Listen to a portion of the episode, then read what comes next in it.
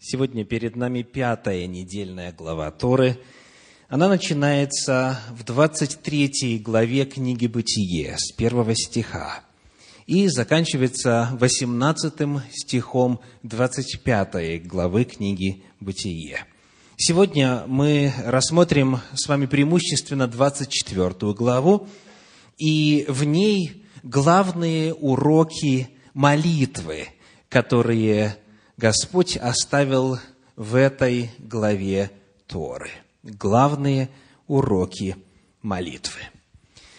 Прочитаем в самом начале, в двадцать четвёртой главе книги «Бытие», первые четыре стиха и затем стих девятый. Первые четыре стиха и затем стих девятый. «Авраам был уже стар и в летах преклонных. Господь благословил Авраама всем. И сказал Авраам рабу своему, старшему в доме его, управлявшему всем, что у него было: положи руку твою под стегно мое, и клянись мне Господом, Богом неба и Богом земли, что ты не возьмешь сыну моему жены из дочерей хананеев, среди которых я живу, но пойдешь в землю мою, на родину мою, и возьмешь жену сыну моему Исааку. И положил раб руку свою под стегно Авраама, господина своего, и клялся ему всем». История, которую мы рассматриваем сегодня, история, связанная с силой и действенностью молитвы, начинается с клятвы именем Бога. В Торе есть такая заповедь. Книга Второзаконие, шестая глава, тринадцатый стих. Прочитаем. Второзаконие, шестая глава, тринадцатый стих говорит: «Господа Бога твоего бойся, и Ему одному служи, и Его именем клянись». Его именем клянись. Авраам, перед тем, как отправить своего слугу для осуществления важной миссии, берет с него клятву именем Бога. И появляется вопрос об уместности этой клятвы. Почему важно Аврааму, патриарху, именно призвав имя Всевышнего, взять с Елиезера слово, что тот непременно поступит в соответствии с просьбой? Вот что на эту тему пишет раввин Ицхак Зильбер, пересказывая то, что ему в свое время говорил его отец, раввин Бенцион Зильбер. Сказано так: зачем перечислены здесь все полномочия Елиезера? Старший по дому, старшему в доме его сказано, управляющему всем, что у него было. Перечисляются титулы и полномочия Елиезера. Ведь мы знаем об этом из предыдущего повествования. И тут отец рассказывал мне эпизод из жизни известного праведника, раввина Леви Ицхака из Бердичева. Было время, когда он, как и многие люди того времени, разъезжал по городам, скрывая, кто он, то есть сам себя отправив в изгнание. Однажды ранним утром, было еще темно, он въезжал в какой-то городок. Навстречу ему мясник гнал телят. Увидев человека благообразного вида, он подумал, что это может быть резник, шохет. Шохет – это резник, который умеет совершать заклание животных в соответствии с правилами шхиты, с правилами, оставленными со времен Моисея. И вот дальше происходит диалог между ними. Мясник тут же обратился к приезжему. «Вы умеете резать скот?» «Да», — ответил раввин Леви Ицхак.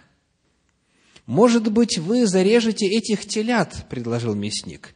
«Я могу это сделать», — сказал раввин Леви Ицхак, «но и у меня есть к вам просьба. В дороге у меня вышли все деньги. Займите мне рубля полтора-два. Ненадолго. Дайте мне свой адрес, и я в скорости верну вам долг». «Извините, конечно, — говорит мясник, — но сами понимаете, как я могу дать полтора рубля взаймы человеку, которого впервые вижу?» «Теперь подумай», — сказал ему раввин Леви Ицхак, «когда я заявил, что могу быть резняком, ты доверился мне сразу. Но ведь если я не специалист, то ты накормишь трефой и невелой, с кровью и запретным, как минимум несколько десятков человек. А когда дело коснулось твоего кармана, и всего-то ты мог потерять полтора рубля, ты пожелал гарантий.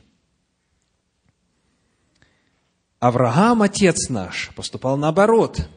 Стих подчеркивает, что в материальном отношении Елиезер пользовался полным его доверием, полновластно распоряжался всем. Он был старшим в доме, он был управляющим, все было в его руках. Но когда дело коснулось духовной стороны, судьбы дома Ицхака, Исаака, Авраам потребовал гарантий и взял с Елиезера клятву. И этому мы должны учиться у Авраама. Заботясь о будущем наших детей и внуков, мы должны искать гарантии прежде всего в вопросах духовных, то есть в обеспечении нашим потомкам безупречного духовного воспитания. Итак, вот пример Авраама в данном случае показывает, что он доверял на слово и не спрашивал никаких подтверждений, отчетов или гарантий у управляющего своим домом, когда это касалось материальных вопросов. Но когда речь шла о поиске спутницы жизни своему сыну Исааку, он хотел гарантий, потому что вопрос этот намного, намного важнее. И гарантии ему нужны были вот почему. Почему бы Аврааму не взять какую-нибудь красивую девушку из дочерей ханаанских? Почему ему нужно отправлять своего слугу за семьсот пятьдесят километров приблизительно в Месопотамию и оттуда своему сыну невесту попытаться привезти? Главная причина духовная. Ханаанские народы уже в ту пору были весьма развращенными, чего стоит только история с Содомом и Гоморрой. Попытка изнасиловать путников, которые пришли к Лоту в гости. Авраам не мог допустить, чтобы его сын женился на девушке, не знавшей Бога. А вот в той семье, которая была родственной Аврааму, познание об истинном Боге сохранялось. В этой же главе, в двадцать четвёртой главе книги Бытие, тридцать первый стих рассказывает, тридцать один. «И сказал», — это слова Лавана, то есть брата невесты, «и сказал, войди, благословенный Господом. Зачем ты стоишь вне? Я приготовил дом и место для верблюдов». Когда он говорит «войди, благословенный Господом», слово «Господь» в оригинале – это священное четырехбуквенное имя Божье. То есть то, которое переводится у нас как Иегова или Сущий, то есть самое святое Божье имя. Это имя, оказывается, Лаван знает и его использует. Он этим именем приветствует незнакомого человека. Так? То есть мы видим, что в этой семье продолжало сохраняться познание о Боге. Потому причина здесь была именно духовная. Ему важно было найти спутницу жизни для своего сына Исаака, которая разделяла бы те же самые духовные основы, единую веру в единого Бога. Клятва была, потому что вопрос был чрезвычайно серьезный. Пойдемте дальше. История разворачивается. И вот в этом разговоре Авраама со своим слугой в стихах с пятого по седьмой рассказывается следующее. двадцать четвёртая глава книги Бытие, стихи с пятого по седьмой. Раб сказал ему: «Может быть, не захочет женщина идти со мною в эту землю? Должен ли я возвратить сына твоего в землю, из которой ты вышел?» Авраам сказал ему: «Берегись, не возвращай сына моего туда. Господь, Бог неба, который взял меня из дома отца моего и из земли рождения моего, который говорил мне и который клялся мне, говоря: потомству твоему дам сию землю, он пошлет ангела своего пред тобою, и ты возьмешь жену сыну моему оттуда». Появляется интересный вопрос. Откуда у Авраама такая уверенность, что Бог пошлет ангела, и что эта миссия будет успешной? Пошлет ангела, и ты возьмешь жену сыну моему оттуда. Откуда Авраам мог знать, что именно так случится? Он не просто говорит: да пошлет тебе Господь ангела, чтобы ты взял сыну моему жену. Он делает утверждение, нисколько не сомневаясь, что так и будет. Уверенность Авраама проистекает из Божьей клятвы. Вы слышали, как он вспомнил Божью клятву? Посмотрим снова на седьмой стих. «Господь Бог неба, который взял меня из дома отца моего и из земли рождения моего, который говорил мне и который клялся мне, говоря: потомству твоему дам сию землю, он пошлет». Значит, Господь клялся. Господь клялся, что потомству Авраама даст землю, на которой Авраам странствовал. Ну и несложно сообразить, что потомство будет включать не только того, кто родился от Авраама и Сары, но и жену Исаака, и жену Иакова, и все последующие семьи, которые должны в народе Божьем появиться. То есть, иными словами, чтобы было потомство у Авраама, чтобы оно расплодилось, чтобы оно размножилось, чтобы оно на самом деле выросло и заселило землю ханаанскую, необходимо, чтобы создавались богоугодные, благочестивые семьи. Правда? То есть, вот эта вот клятва, которая Господом была дана Аврааму, она подразумевает, что для того, чтобы эта воля Божья исполнилась, необходимо, чтобы были добрые, богобоязненные спутницы жизни. В данном случае у Исаака и затем у последующих патриархов. Авраам абсолютно уверен, что Господь это сделает. Вот что сказано об этом в классическом иудейском комментарии Санчина. Авраам чувствовал, что женитьба Исаака станет важнейшей ступенью в осуществлении обещаний Всевышнего. Поэтому не может быть, чтобы Всевышний не помог Елиезеру исполнить поручение и найти достойную жену для Ицхака. Поиск нужной жены для сына – это исполнение воли Божьей о потомстве Авраама. Значит, Господь все сделает. Он пошлет ангела, Он пошлет мудрость, Он пошлет человека навстречу, и все будет хорошо. То есть, смотрите, для нас очень важный практический вывод. Если Господь дает какое-то повеление или какое-то обетование, даже если оно общего характера, жизнь наша состоит из частностей.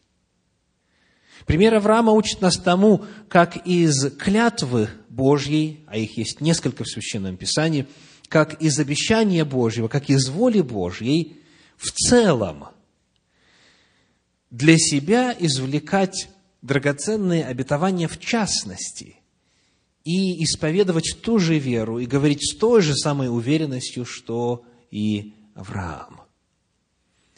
Итак, есть клятва именем Господним, есть демонстрация уверенности Авраама, которая проистекает из клятвы Господа ему в свое время, и слуга пошел.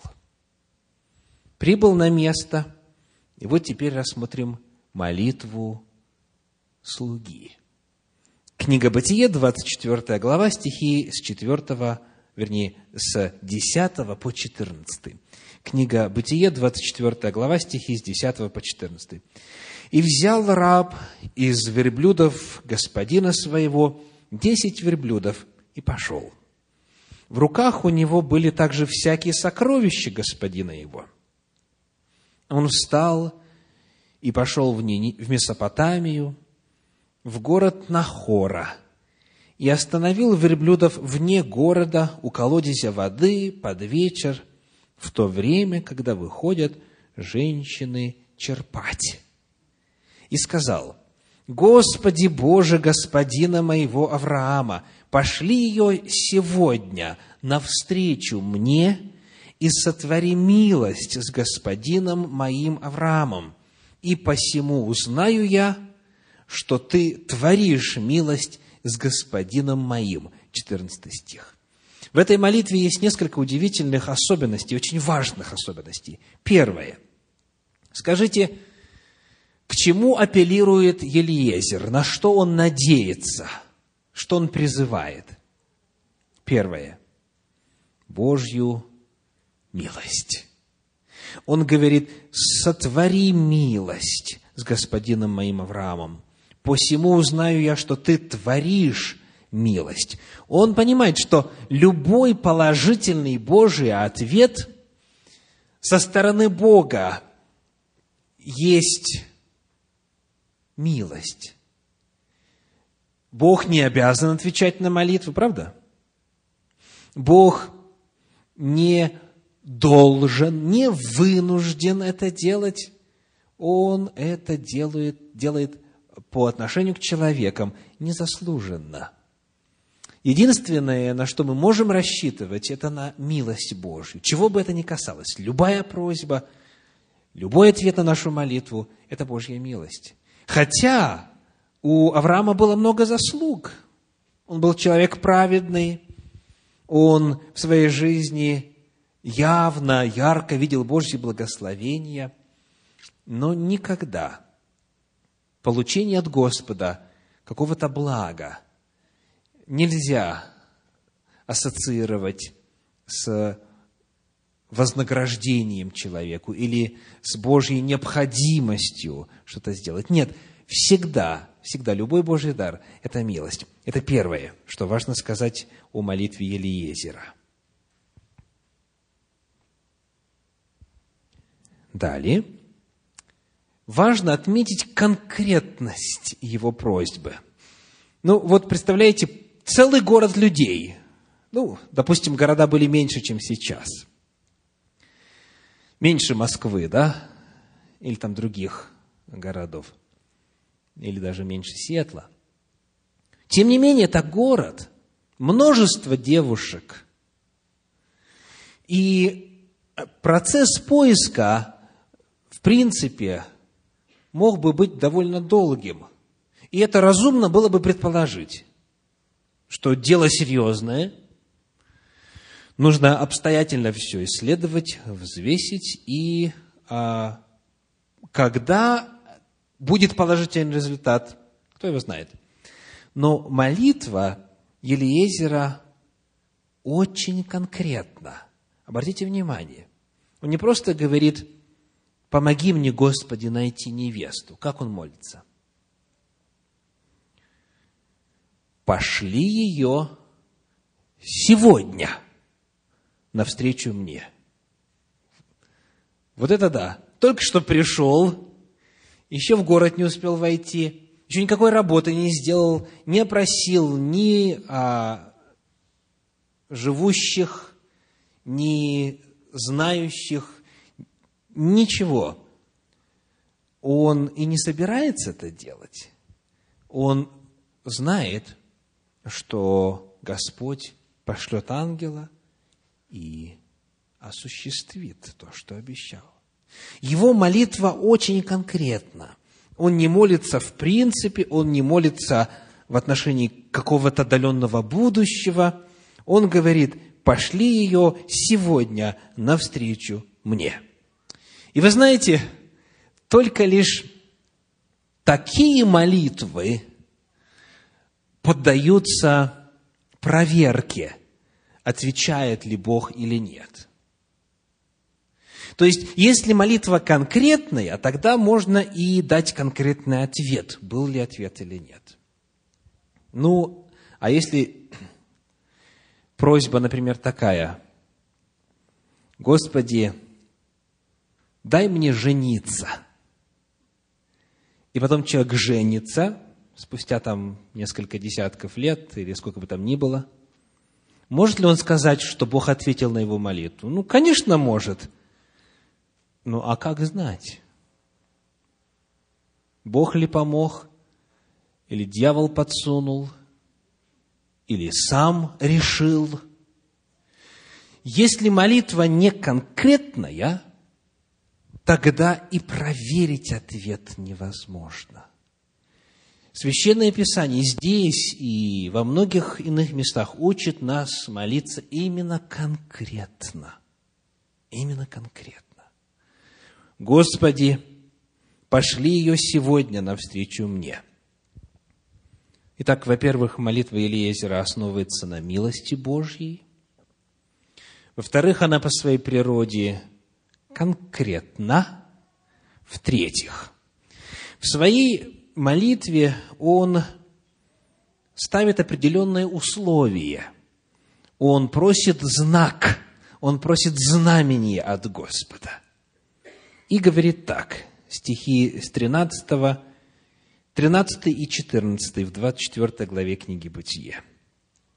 «Вот я стою у источника воды, и дочери жителей города выходят черпать воду. И девица, которой я скажу: наклони кувшин твой, я напьюсь, и которая скажет: пей, я и верблюдам твоим дам пить, вот та, которую ты назначил рабу твоему Исааку. И посему узнаю я, что ты творишь милость с господином моим». В-третьих, природа этой молитвы такова, что он просит от Господа конкретного знака, конкретного знамения. Давайте рассмотрим природу этого знака. Чего он просит?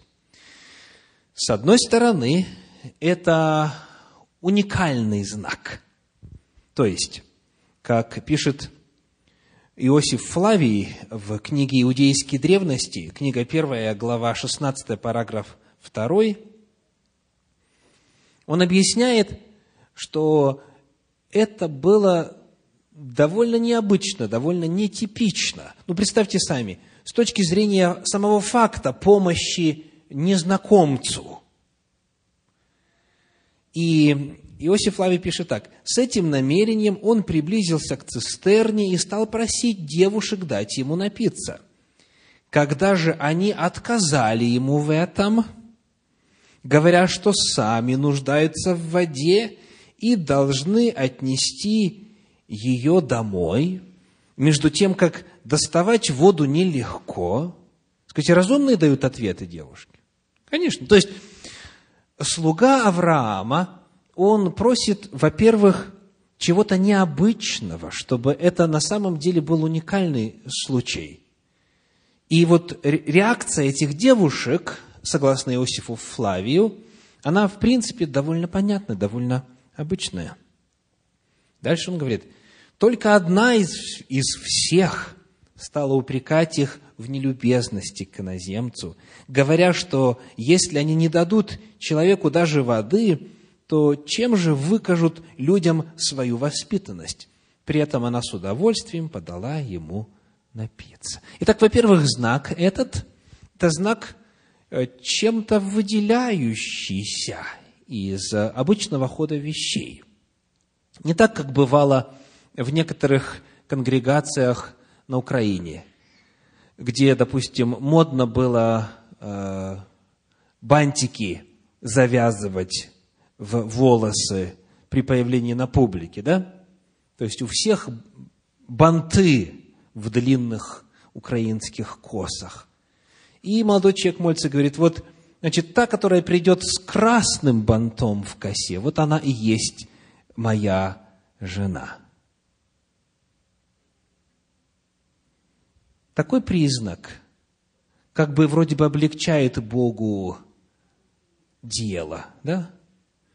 Но если это обычное дело, если в любом случае одна да точно придет с красным бантом, то это вовсе и не признак никакой. Итак, во-первых, это знамение, оно уникально, оно необычно. Во свете объема работы, который девушка должна осуществить, чтобы выполнить это знамение. Это вдвойне необычно. Да, я тебя напою, и она должна еще сама предложить верблюдов напоить. А их сколько верблюдов? Десять. А один верблюд после путешествия пьет сколько? Много пьет, я слышу разные ответы. Да? То есть, представляете, весь караван напоить. Она должна проявить любезность и его напоить, и сама еще предложить ей верблюдов напоить. То есть, вот это знамение, это нечто такое, что не случается каждый день. Это нечто уникальное. С другой стороны, говоря вот о природе этого знака, слуга Авраама ищет вполне конкретных качеств. Это не просто какой-то, знаете, такой странный знак, ни с чем в жизни не связанный. Этот знак, это знамение, этот признак, он что-то должен ясное, определенное рассказать о человеке. Он ищет качеств, присущих Аврааму. Какое качество мы знаем с минувшей пятницы? Гостеприимство. Гостеприимство. Вот что на эту тему говорит комментатор Раввин Гирш. Черта, по которой Елиезер узнает избранницу, достойную Ицхака, типична и характерна для потомков Ицхака и Ривки. Это деятельная доброта.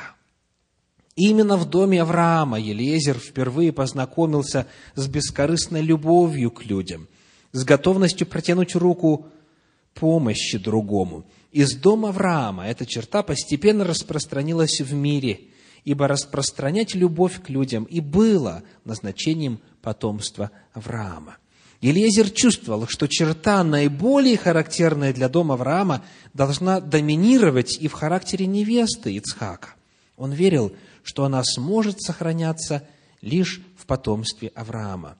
И, конечно, эта черта была редким качеством в том мире, иначе Елиезер не смог бы счесть ее знаком. То есть, во-вторых, природа этого знамения такова, что оно конкретно связано с ситуацией. Оно конкретно связано с тем, чего Авраам ожидал бы от жены своего сына. Эту мысль чуть-чуть по-другому выражает в книге «Патриархи и пророки» Елена Уайт следующим образом. В семье своего господина он привык к постоянной учтивости и гостеприимству, и теперь умолял, чтобы проявление вежливости отличило девицу, избранную Богом. Едва он окончил молиться, как уже получил ответ. Среди собравшихся у колодца женщин одна привлекла его внимание своими учтивыми манерами. Как только она отошла от колодца, незнакомец подошел к ней и попросил немного воды из кувшина, который она держала на плече. Девушка радушно откликнулась. Итак, слуга обращается в молитве Во-первых, он апеллирует к чему? К Божьей милости. Во-вторых, его молитва весьма конкретна и предметна. И в-третьих, в его молитве есть просьба о знаке, о знамении, о конкретном заявлении Божьего одобрения. И давайте посмотрим, что же происходит дальше. двадцать четвёртая глава книги «Бытие», стихи с пятнадцатого по двадцатый. «Еще не перестал он говорить, и вот вышла Ревека, которая родилась от Вафуила, сына Милки, жены Нахора, брата Авраамова, и кувшин ее на плече ее. Девица была прекрасна видом, дева, которой не познал муж. Она сошла к источнику, наполнила кувшин свой и пошла вверх. И побежал раб навстречу ей и сказал: дай мне испить немного воды из кувшина твоего. Она сказала: пей, господин мой. И тотчас спустила кувшин свой на руку свою и напоила его. И когда напоила его, сказала: я стану черпать и для верблюдов твоих, пока не напьются. И тотчас вылила воду из кувшина своего, впоила, и побежала опять к колодезю подчерпнуть, и начерпала для всех верблюдов его». Ее поведение, во-первых, полностью отвечает всем условиям, которые поставил Елиезер в молитве. Во-вторых, ее поведение имитирует поведение Авраама. Во-первых, смотрите, как она называет этого раба. Запомнили? «Господин мой», то есть совершенно незнакомого человека, точно так же, как обращался Авраам к путникам, проходившим мимо его жилища. Во-вторых, ее поведение. Сказано: тотчас спустила кувшин, тотчас вылила воду, побежала. Точно так же, как действовал Авраам. восемнадцатая глава книги «Бытие», стихи два, шесть и семь. два, шесть и семь. «Он побежал навстречу им, и поспешил Авраам, и сказал: поскорее замеси, и побежал Авраам к стаду, и тот поспешил приготовить».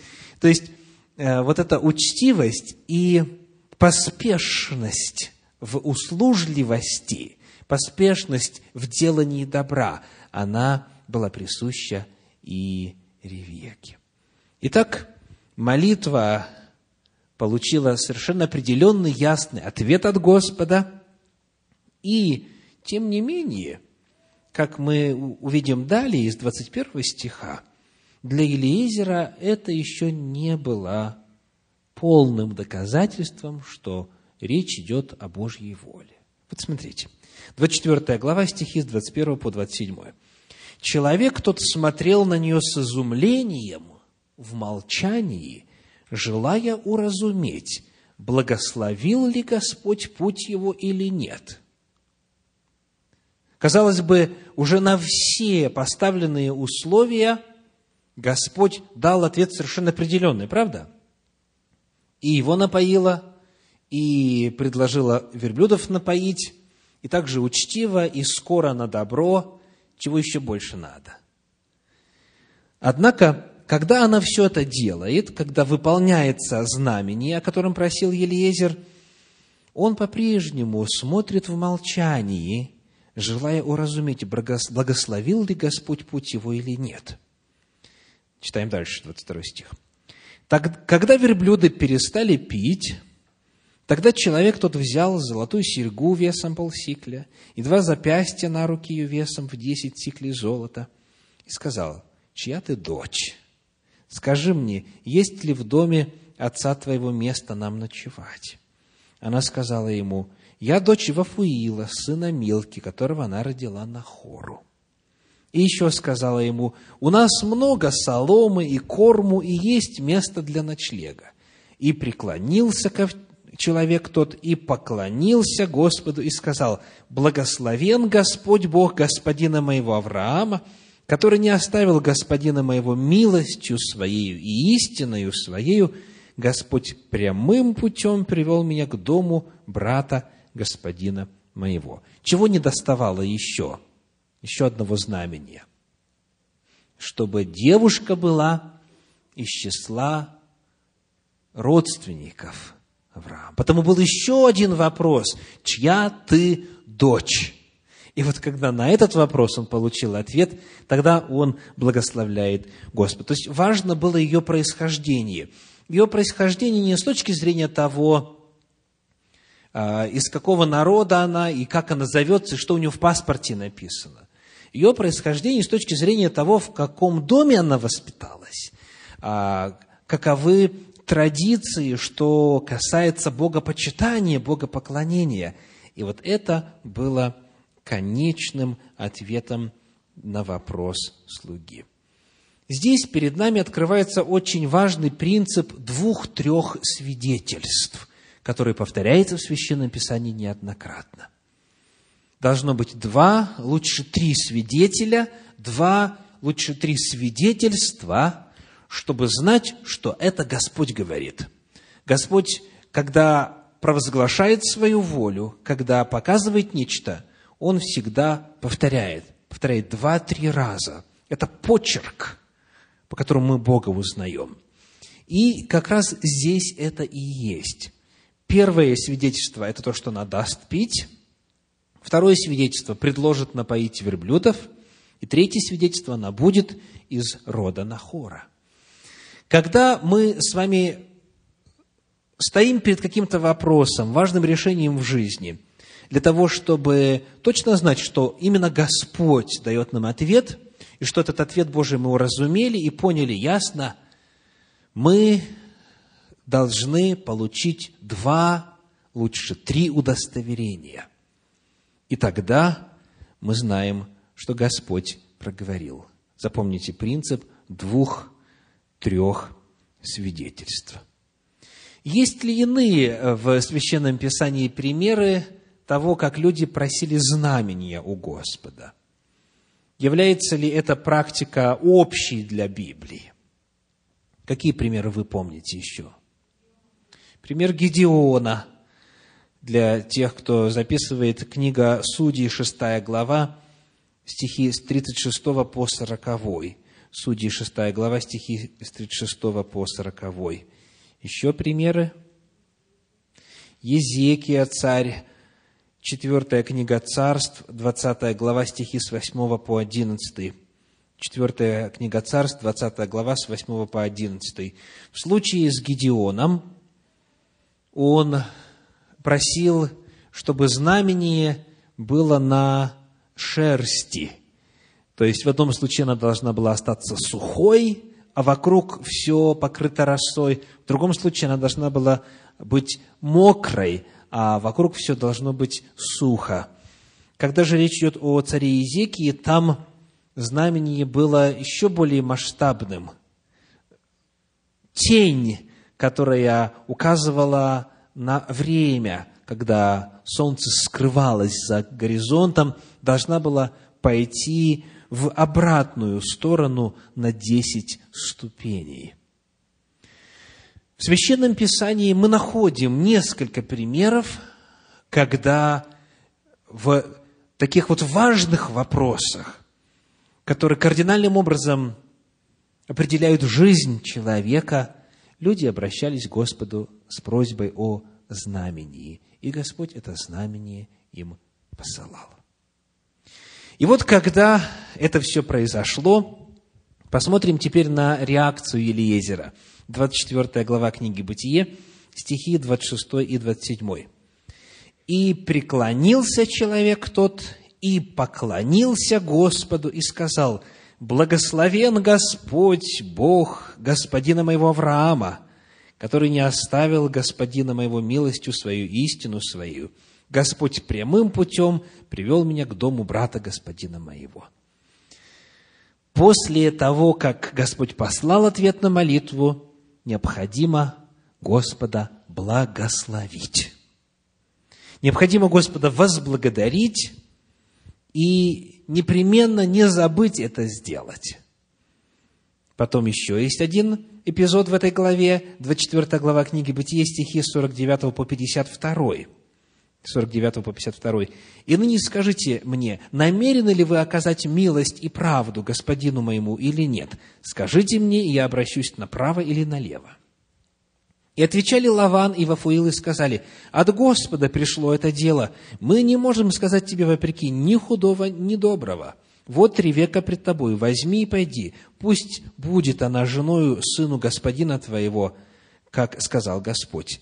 Когда раб Авраамов услышал слова их, то поклонился Господу до земли. Итак, если Господь отвечает, то человек должен поблагодарить, человек должен поклониться Господу, человек должен благословить Господа. Благословение Бога – это то, чему очень многим следует еще по-прежнему научиться. Давайте посмотрим, что же это означает на практике, как это благословлять Бога. В этой двадцать четвёртой главе, если мы посмотрим на сорок восьмой стих, который представляет собой слова Елиезера и пересказ событий у колодца, у источника воды, то мы находим следующее. Бытие, двадцать четвёртая глава, сорок восьмой стих. «И преклонился я, и поклонился Господу, и благословил Господа, Бога, господина моего Авраама». Да? То есть он рассказывает, что он это сделал. Он благословил Господа. И у нас есть возможность узнать, что же конкретно было сделано, как это благословлять Бога. Мы прочитали с вами только что стихи двадцать шестой и двадцать седьмой. «Он преклонился, поклонился и сказал». То есть благословлять Господа означает делать следующее. Сказал: «Благословен Господь Бог». И дальше он указывает, почему он благословен. То есть благословлять Господа довольно легко. «Благословен ты, Господи Боже наш, Царь Вселенной, за то, что привел меня благополучно на изучение Торы сегодня». Да? Или «Благословен ты, Господь, Бог мой». Как вы сказали? «Произвращающий хлеб из земли». Или «Благословивший меня написать сей экзамен на отлично». Или «Пославший мне такую чудную спутницу жизни». «Благословен ты, Господь». И дальше описывается, что этот Господь сделал. То есть вот форма, форма благословения. В благословении, если вы обратили внимание, также изменяется положение тела. Вот в данном случае, в случае с Елиезером, что произошло? Очень интересно, что само слово «благословлять» по-древнееврейски в оригинале глагол «берак», «берак», «благословлять», имеет это слово два значения. Если вы откроете словарь, то первое значение – преклонять колени. «Берак» означает преклонять колени, во-первых. Во-вторых, благословлять. То есть в еврейском языке это неразделимые понятия. Человек благословляет Господа, преклоняя колени. Помимо этого, что сделал еще Елиезер? Поклонился, то есть как? Сказано, поклонился Господу до земли. То есть в данном случае он встал на колени, и потом еще и э, его лоб, скажем так, либо коснулся, либо оказался рядом с поверхностью земли. Кто-нибудь из вас когда-нибудь пытался так делать? Очень хорошо. Э, вот такой способ неоднократно в Священном Писании описан, и даже есть призыв: «Придите, поклонимся и припадем пред лицем Господа Бога нашего». То есть, кто этого не делает, возможно, вы откроете для себя новое измерение участия тела в богопоклонении. Итак, вот преклонять колени, поклоняться до земли и произносить вот эти слова «Благословен ты, Господь» и так далее. Что еще может происходить?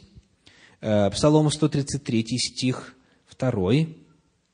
Это для кого-то будет легче, у кого уже ревматизм дает знать о себе. Псалом сто тридцать третий, стих два говорит так. Я читаю первый и второй. «Благословите ныне Господа! все рабы Господни, стоящие в доме Господнем, воздвигните руки ваши к святилищу и благословите Господа». Да? Воздвигните руки к святилищу. То есть поднять руки, поднять руки ввысь и таким образом благословить Господа. Но это все пока было исследованием вопроса в книгах, написанных до нашей эры, правда? То есть до наступления эпохи Нового Завета. Вот. И потому, может быть, это касается только тех, кому нравится Тора, и тех, кто как-то генетически связан с отцом нашим Авраамом. Давайте посмотрим, как этот вопрос представлен в посланиях новозаветных. Второе послание Коринфянам, первая глава, стихи три-четыре. Второе Коринфянам, первая глава, стихи три-четыре. Послание апостола Павла. «Благословен Господь, благословен Бог и Отец Господа нашего Иисуса Христа, Отец милосердия и Бог всякого утешения, утешающий нас во всякой скорби нашей, чтобы и мы могли утешать находящихся во всякой скорби тем утешением, которым Бог утешает нас самих». То есть, это благословение по всем правилам. Благословен такой-то, такой-то, называются Божьи титулы, и потом описывается, благословен за что? В данном случае, благословен Бог и Отец Господа нашего Иисуса Христа, Отец милосердия, Бог всякого утешения, который нас утешает во всякой скорби. Еще один пример. Послание Ефесянам, первая глава, стихи три-четыре. «Благословен Бог и Отец Господа нашего Иисуса Христа, благословивший нас во Христе всяким духовным благословением в небесах, так как Он избрал нас в Нем прежде создания мира, чтобы мы были святы и непорочны перед Ним в любви». Начало такое же, а потом приводятся некоторые другие причины, описывающие вновь Божьи действия по отношению к человеку. Ну, еще один пример. Первое послание Петра, первая глава, стихи с третьего по пятый. первое Петра, первая глава, стихи с третьего по пятый. «Благословен Бог и Отец Господа нашего Иисуса Христа, по великой своей милости, возродивший нас воскресением Иисуса Христа из мертвых к упованию живому, к наследству нетленному, чистому, неувядаемому, хранящемуся на небесах для вас, силою Божию через веру соблюдаемых ко спасению, готовому открыться в последнее время». И так далее. То есть, в Священном Писании и до первого века, и после пришествия Иисуса Христа говорится о том, что народ Божий благословляет Господа. Это единая общебиблейская практика. И это сопровождается и соответствующим положением тела. Итак, мы рассмотрели с вами клятву, которую взял Авраам. На основании клятвы, которой клялся ему Господь, мы рассмотрели молитву Елиезера и природу этой молитвы, и то, как Господь на нее ответил. Мы рассмотрели теперь реакцию слуги Авраама на полученный ответ и благословение Господа. И глава эта, двадцать четвёртая глава книги «Бытие», завершается рассказом о еще одной молитве. Книга «Бытие», двадцать четвёртая глава, читаем стихи шестьдесят два, шестьдесят три и шестьдесят шесть. двадцать четвёртая глава, стихи шестьдесят два, шестьдесят три и шестьдесят шесть. «А Исаак пришел из Бер-Лахай-Рои, ибо жил он в земле полуденной. При наступлении вечера Исаак вышел в поле поразмыслить. И возвел очи свои, и увидел, вот идут верблюды. Раб же сказал Исааку все, что сделал». Вот это слово, которое у нас переведено как «поразмыслить», уникально, потому что используется в Торе только один раз. То есть, нам его не с чем сравнить. И если мы обращаемся к переводам, которые осуществляются в рамках иудаизма, людьми, которые являются хранителями традиции передачи смысла слов в Священном Писании в оригинале, то там вместо слова «поразмыслить» стоит другое. Я приведу вам два перевода. Перевод Гирша. «Вышел Ицхак помолиться в поле под вечер». Не поразмыслить, а помолиться. Перевод Фримы Гурфингель. «И вышел Ицхак молиться в поле под вечер». То есть в иудаизме этот глагол, повторюсь, он уникален, он переводится как «молиться». И подтверждения лексического характера у нас есть в использовании тут же рядышком фразы «возвел очи», потому что эта фраза, вне всякого сомнения, очень часто используется в контексте молитвы. В контексте молитвы, в контексте видения, в контексте получения ответа от Господа. Пророки часто возводят очи и получают ответ от Господа. То есть Авраам надеется на Господа, Елиезер молится и благословляет Господа, а Исаак в это время тоже молится, потому что его судьба решается. Это же не просто, ни разу не видев девушки, женщины, принять ее как свою жену, да еще и любить, и ей служить, и жить с ней, и прочее. Исаак этот вопрос тоже предает Господу. Он молится. И как раз во время молитвы, то есть он вышел помолиться и возвел очи, и увидел, идут караван. Идет караван верблюдов, так? То есть он увидел Ревеку в ответ на свою молитву. И когда раб ему рассказал о всем, что произошло, он тогда имел полную уверенность в том, что не только его молитва была Господом отвечна, но и он узнал о всех чудесах, которые там произошли в далекой Месопотамии за семьсот пятьдесят километров от места, где он проживал. Таким образом, мы находим, что и жених тоже молился и получил яркий, конкретный, видимый, предметный ответ на свою молитву. Сегодняшняя недельная глава Торы очень многому нас учит. Уроки молитвы, которые мы рассмотрели на основании двадцать четвёртой главы книги «Бытие», они до сих пор столь же актуальны и насущны, как тогда, много веков назад, когда патриархи, родоначальники народа Божия молились, получали ответ от Господа.